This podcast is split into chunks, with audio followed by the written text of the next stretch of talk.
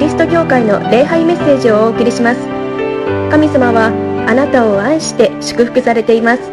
その愛をお受け取りください。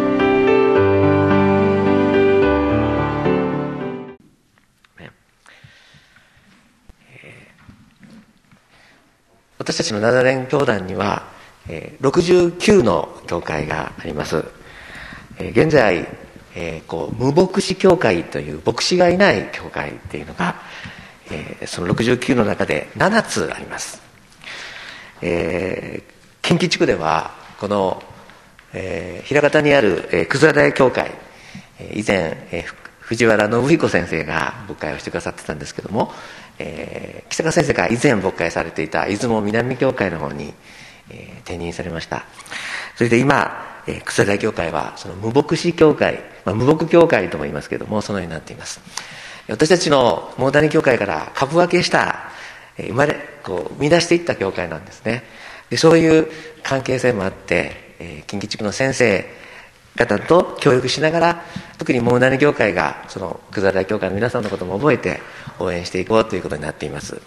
えー、木坂先生が毎月これから第3の日曜日、えー、葛田教会に行って礼拝メッセージをしてくださってそして役員会もしてそして、え、応援してくださるということになってますので、まあ、第3の日曜日あの私たち信徒がまたいろんなゲストの方もお招きすることもあると思いますけども共に支えて、えー、この礼拝の生活を、えー、礼拝を進めていきたいと思います、えー、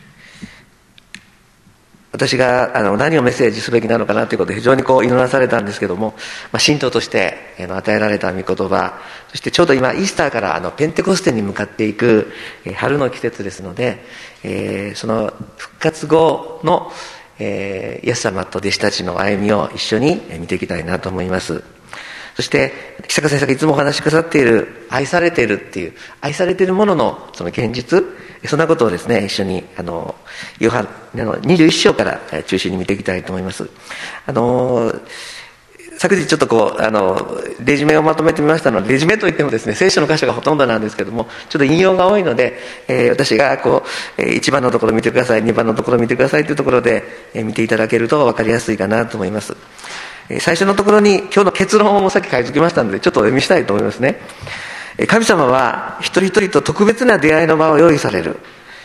神様は一人一人の人生に情熱を持っている。主は癒しから人生の再出発を導く。私たちの賭け失敗弱さ痛み資格がないふさわしくない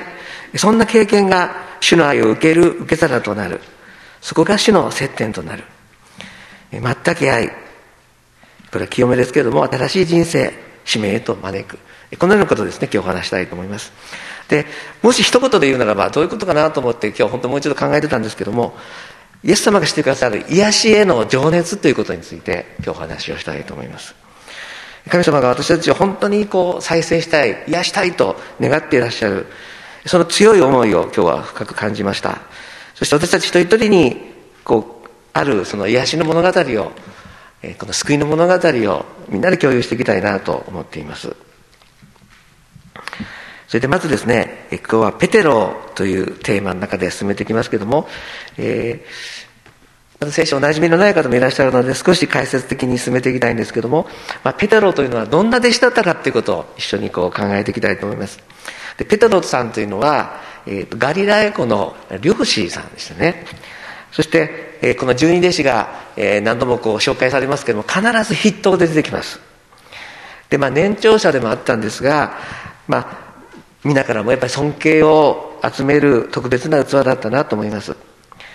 でこのペテロさんですね、えー、このイエス様の十字架の前に大きな失敗を経験します。そのことをまずちょっと押さえておきたいと思います。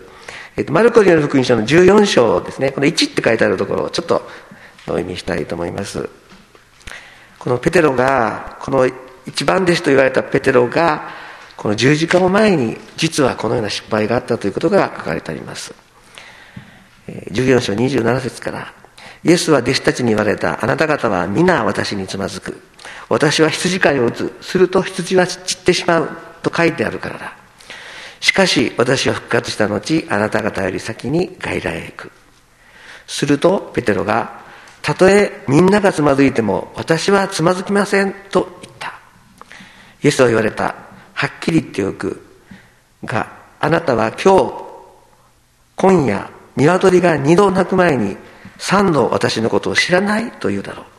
ペテロは力を込めて言い張った。たとえご一緒にしなかなければならなくなってもあなたのことを知らないなどとは決して申しません。皆の者も同じように言った。中略66節。ペテロが下の中庭にいた時大祭司に仕える女中の一人が来てペテロが火に当たっているのを目にするとじっと見つめていった。あなたもあのナザレのイエスと一緒にいた。しかしペテロは打ち消してあなたが何のことを言っているのか私には分からないし見当もつかないと言った。そして出口の方に行くと鶏が鳴いた。女中はペテロを見て周りの人々にこの人はあの人たちの仲間です。とまた言い出した。ペテロは再び打ち消してしばらくして今度は居合わせた人々がペテロに言った。確かにお前はあの連中の仲間だ。ガリラヤのものだから。するとペテロは呪いの言葉さえ口にしながらあなた方の言っているそんな人は知らないと誓い始めた。するとすぐ鶏が再び鳴いた。ペテロは鶏が鳴く前にあなたは三度私を知らないと言うだろうとイエスが言われた言葉を思い出していきなり泣き出した。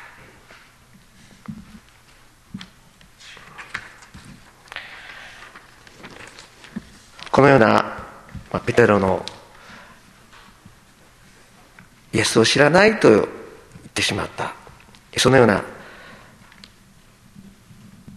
彼の失敗がありました。でその後イエスは鞭打たれ十字架につけられます。イエス様は自ら十字架に向かって歩まれました。私たち人間の全ての罪を負って全く罪のないお方でしたけども罪そのものとなって十字架で死なれました。真っ白なお方が私たちの罪によって真っ黒になってそんな身代わりの死を遂げます。その時イエス様の弟子たちは逃げていきました。ヨハネと女性の弟子たちは十字架のそばにいました。そして墓に葬られました。しかし3日の後神はこの方を死からよみがえらせられます。でこの復活のインパクトっていうのは本当にこうものすごい大きなものだったということをあの改めて思わされます。で聖書の中見ていると墓の番人は、えー、死人のようになったってあります。本当にそのよみがえられた姿を見て万人がもう死人のようになってしまったとか女の弟子たちは震え上がって正気を失った。そしてえー、弟子たちはですねあのエルサレムで部屋に鍵を閉めていて嘆き悲しんで、えー、泣いていたとあります。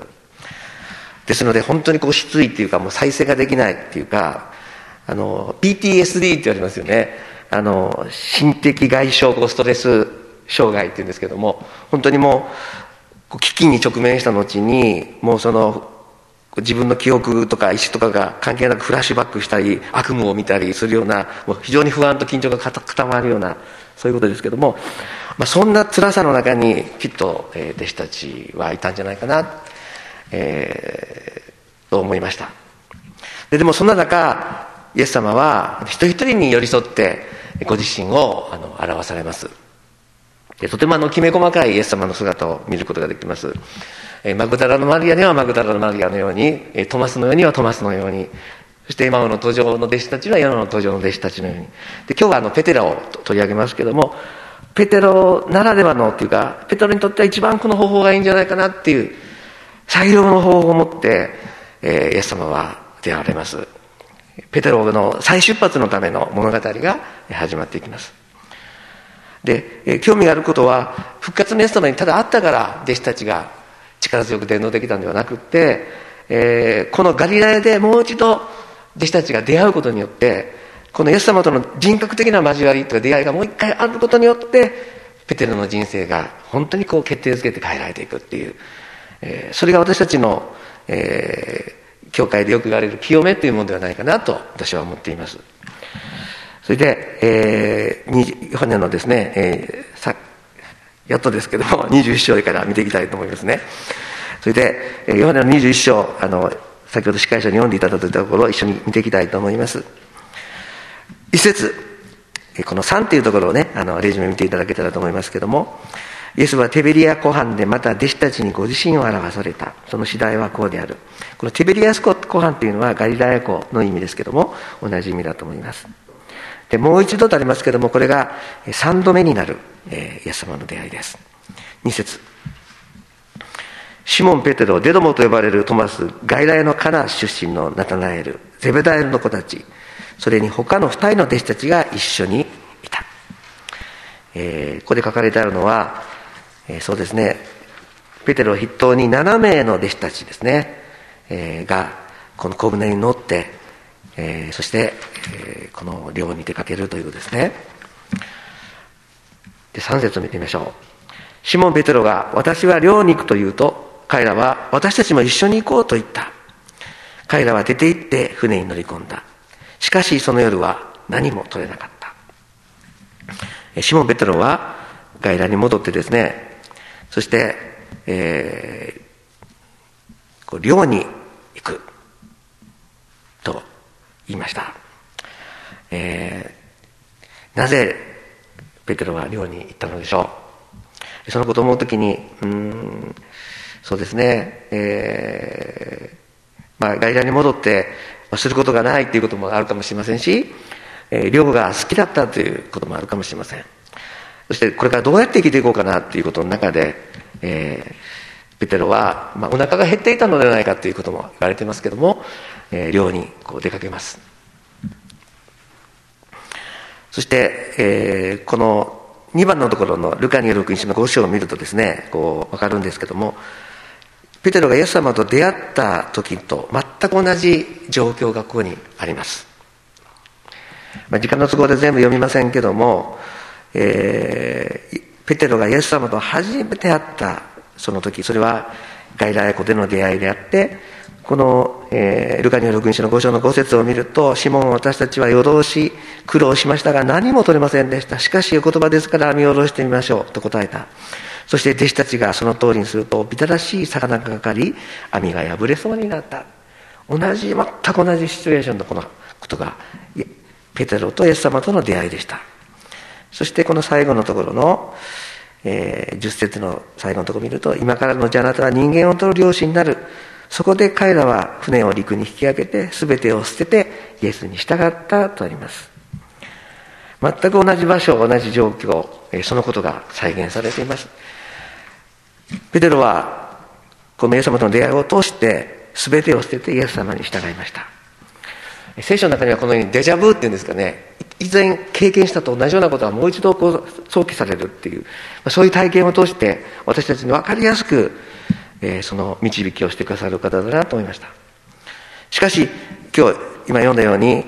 このペテロはその夜全く何も取れなかった。えー、漁師にとって何も取れないということがどんなに大きな、えー、悲しい経験でしょう私もですねあの釣り好きのドクターに誘われて何度かよく、えー、和歌山の方に釣りに行きました。年末のね忙しい時に寒い時に、えーと、ブリの小さい子を目白っていう大物狙いで行こうって言ってですね、えー、行ってましたけど一匹も釣れなくてですね本当にもう何しに来たんだろうって言ってすごい悲しい思いをしてで手ぶらで帰るわけにいかないのであの近所で安いお魚を買ってですねいかにもお土産のように持って帰ってことがありますけどもあの本当にこう何も取れないっていうその虚しさの中、えー、ペテロは、えー、あの最初のことを思い出したのかもしれません4節見てみましょう、えー、このヨハネの福音書21章の4節を見てみます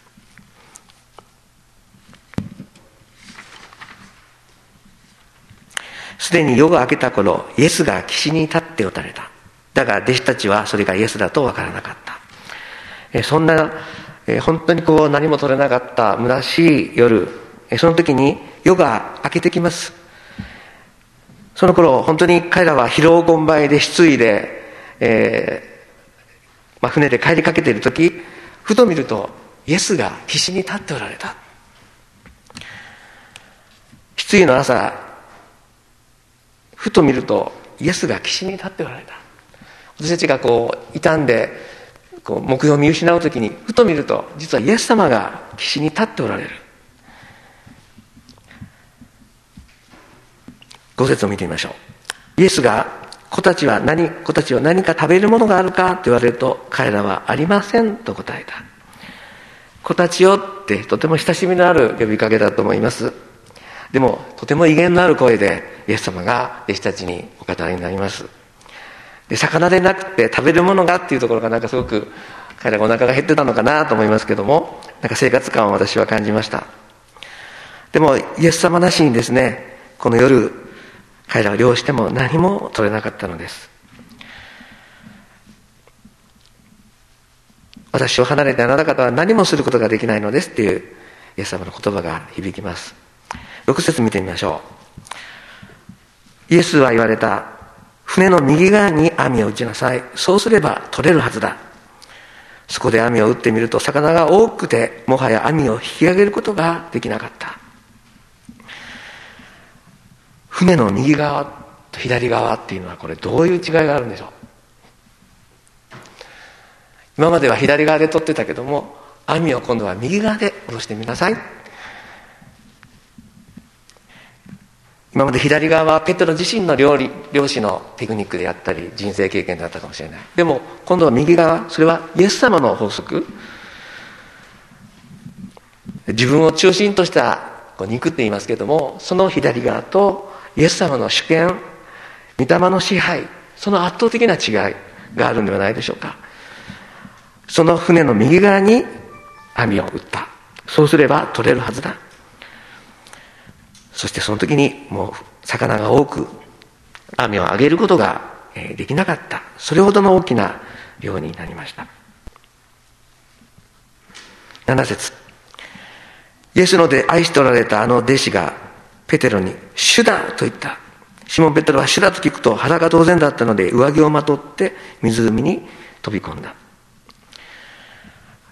霊的な感性の強い鋭いヨハネです。すぐ彼がイエス様だと分かりました。そしてペテロはですねもう網を引くことを捨ててイエス様のもとに行きたい。そんな思いで飛び込んでそして、えー、岸に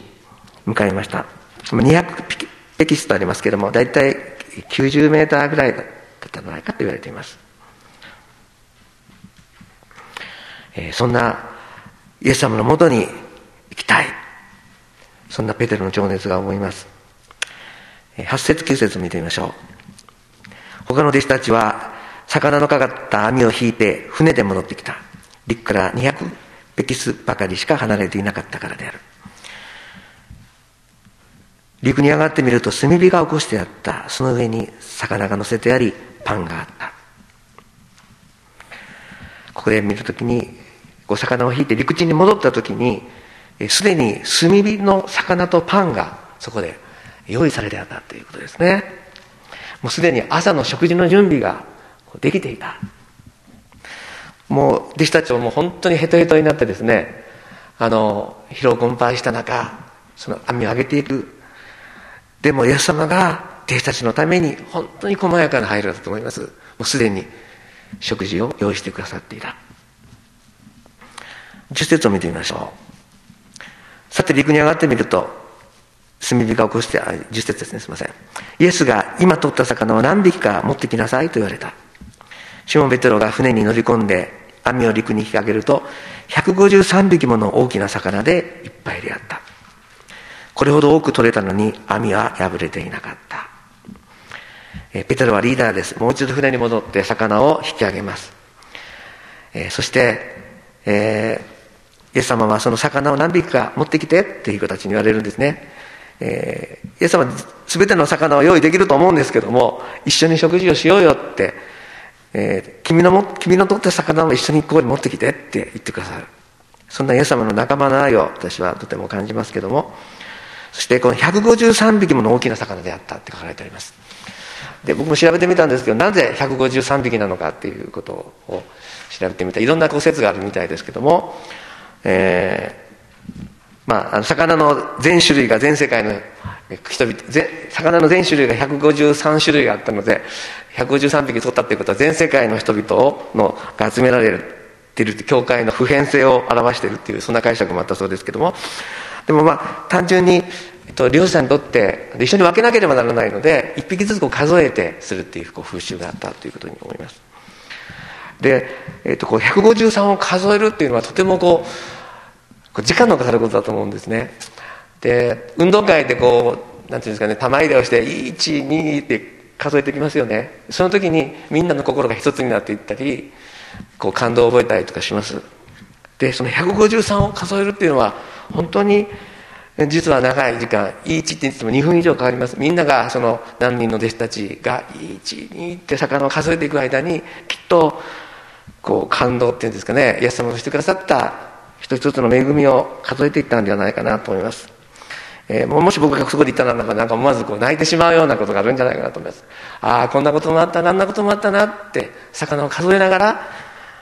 彼らはきっとこう恵みを覚えたんじゃないかなと私も思います、えー、詩篇の103編に私の魂を死をたたえよう死の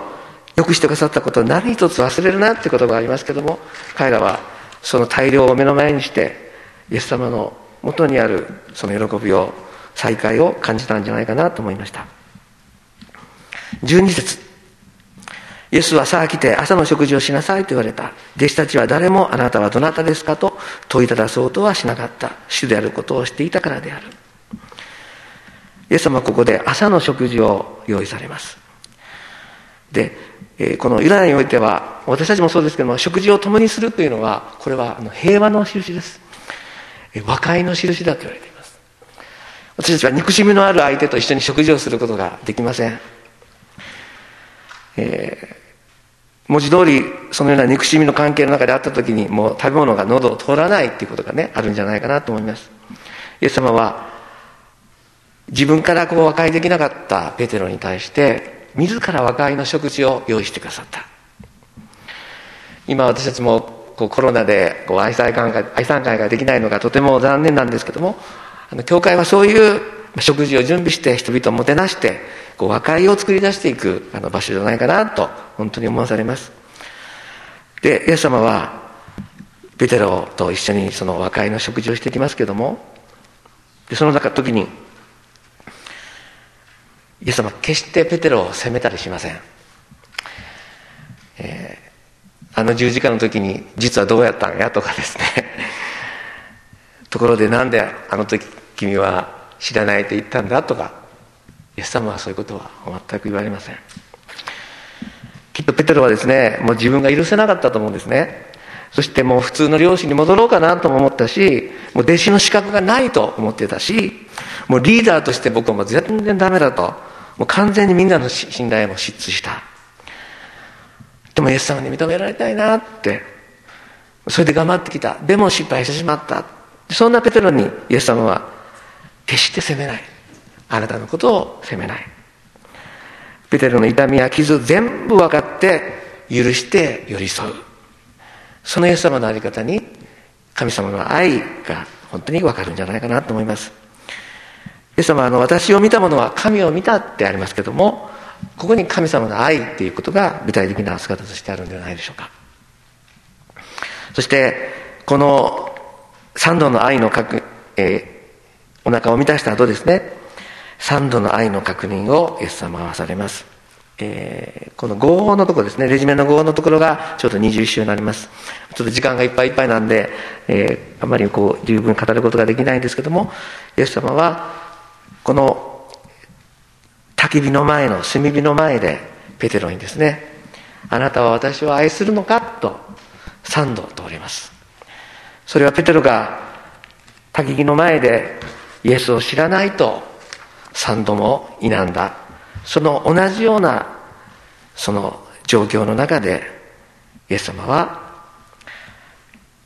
その回復をしてくださるんですね。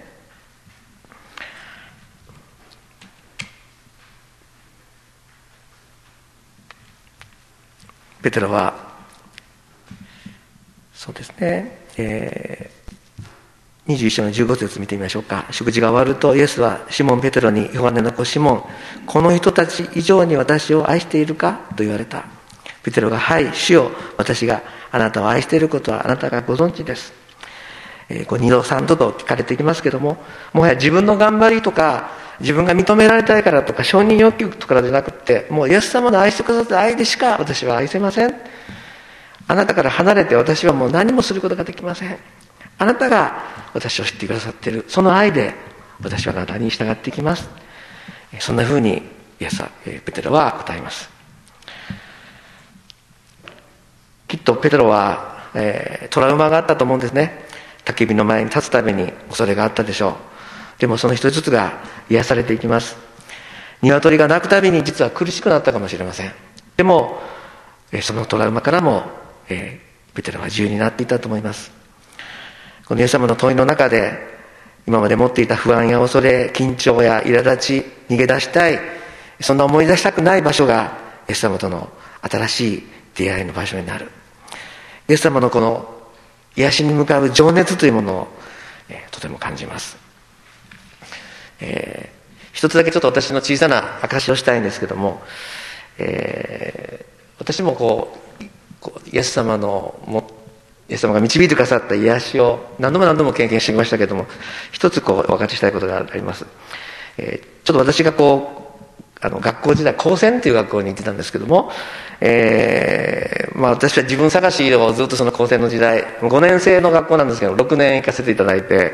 そして、えーまあ、自分の中では失敗と苦悩の思い出が多いあの時代だったと思っています。それでですねえー、ちょっと病院で10年ぐらい勤めてそれからまあ企業で10年して、まあ、今独立して12年ぐらいになるんですけども、まあ、とその企業に就職するときですね検査センターって言われるセンターにこう入社するときにですね、えー、こう社長から仕事を頼まれたんですね。でそれはあの有機販売のこう廃液がありましてそのリサイクルを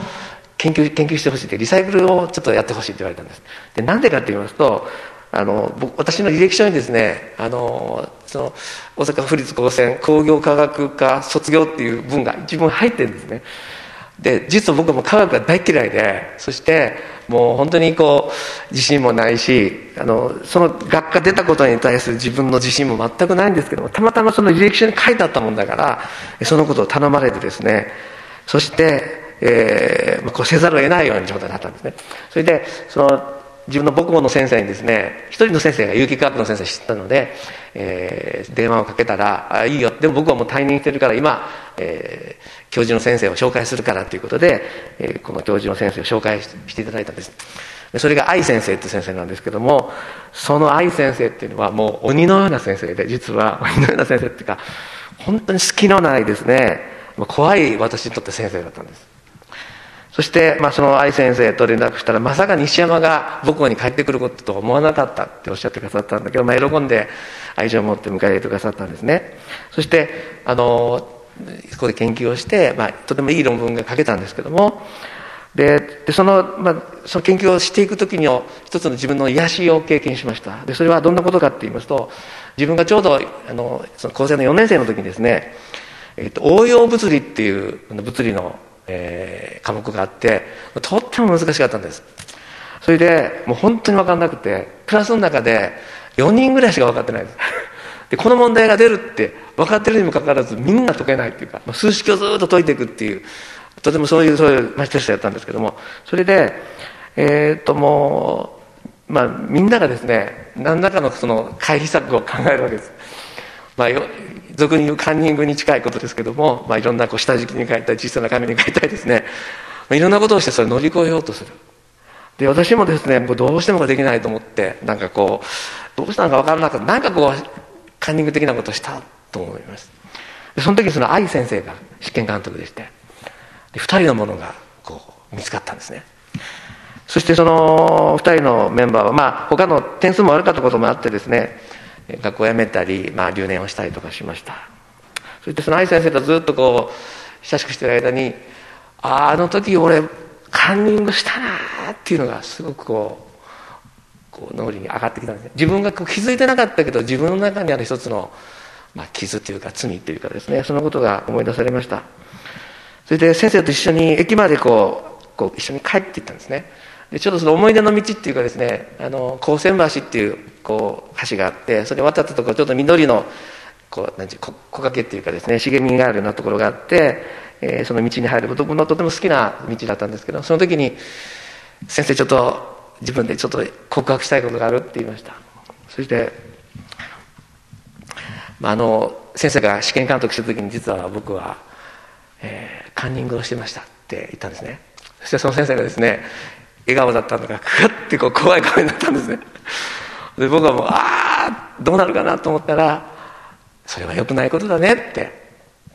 でもあの西山君が今そうやって言ってくれたことを受け入れるよっておっしゃってくださって。であのそれ良くないことだねと言いながらもまあもう前のことだから許すよっておっしゃってくださった。で小さなことだったかもしれませんけども私にとってはこう気づいてなかったこう癒しっていうのをすごく感じました、えー、こう許された喜びっていうのをすごく深く感じて。そこからまたその自分の母校が好きになったしその研究もとてもこう前向きに、えー、迎えるようになったんですね。でその時にですねあの私の気づかなかった傷さえイエス様はこう許そう癒そうとされているっていうそういうとてもこう神様の癒しに向ける情熱というものをすごく深く感じました。でその自分にとっての弱さであったり過ちであったりするんですけどもそこが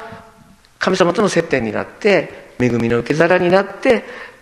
イエス様と一緒に歩んでいくことができるんだなっていうことをすごく感じたわけです、えーキリストはですね、私たちの痛みとか傷をよくあのご存知だと思います。そして、キリストも手と足と脇に傷を持って私たちを癒されます。ででも人生を委ねる時ですね、主は介入してくださって、そこで私たちを新しくしてくださるんだなということを深く思わされます。えー、最後のまとめをしたいと思いますけども、神様は私たち一人一人に特別な出会いの場所を用意してくださるんだなと思います。そして神様は私たちの人生を本当に情熱を持って導こうとされています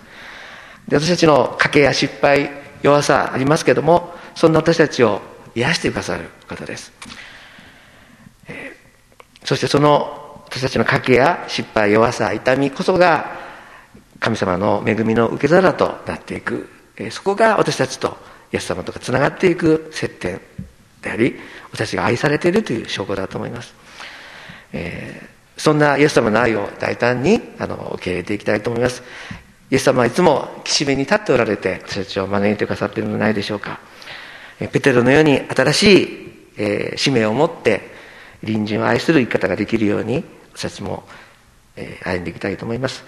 えー、じゃあお祈りをいたします。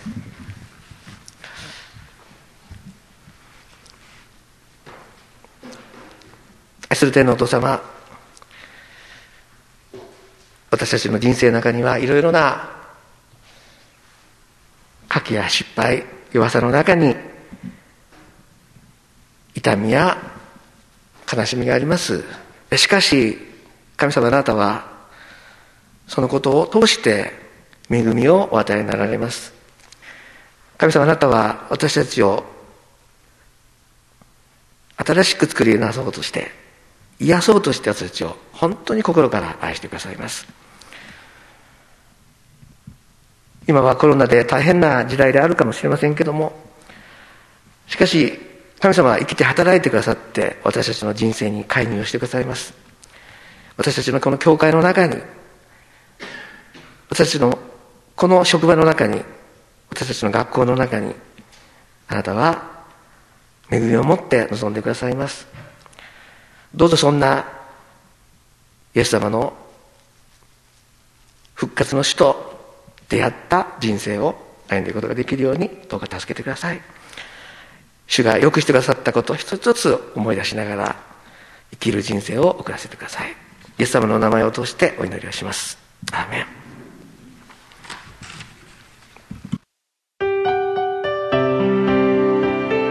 桃谷キリスト教会の礼拝メッセージを聞いてくださりありがとうございました。ご意見ご感想などを聞かせていただけると幸いです。神様はあなたが大好きで救ってくださいました。安心してお過ごしください。